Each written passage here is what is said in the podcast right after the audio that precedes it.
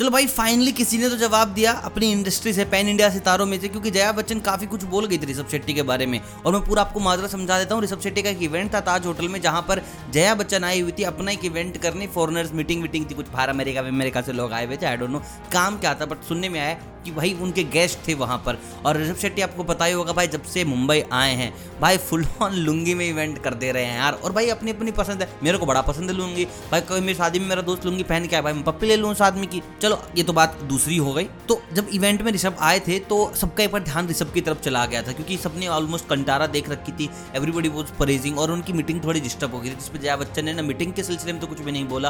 पहनावे के बारे में बोला कि आप ऐसे कैसे आ सकते हैं? This is Taj hotel India की रेपुटेशन है, फलाना ढिमका बहुत सारी बातें, और जिसके बाद अल्लू अर्जुन ने ऋषभ शेट्टी की सपोर्ट ली है।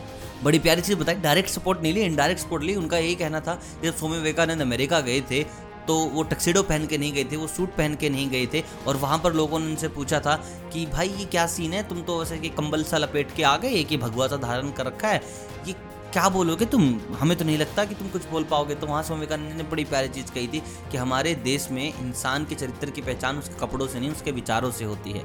बात करूँ तब सुनना तुम। और उसके बाद जब स्पीच दी थी स्वामी विवेकानंद जी ने, कह रहा, कहते हैं कि भाई, आठ नौ मिनट तक लगातार तालियाँ बजी थी। बोलने में बहुत कम आठ नौ मिनट। तो तुम लगातार आठ नौ मिनट ताली बजाओगे ना, पता चलेगा तुम्हें कितनी देर होती है।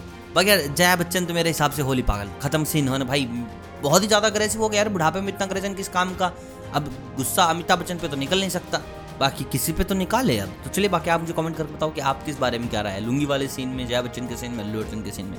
मिलता हूँ बहुत जल्द। अलविदा। Bye bye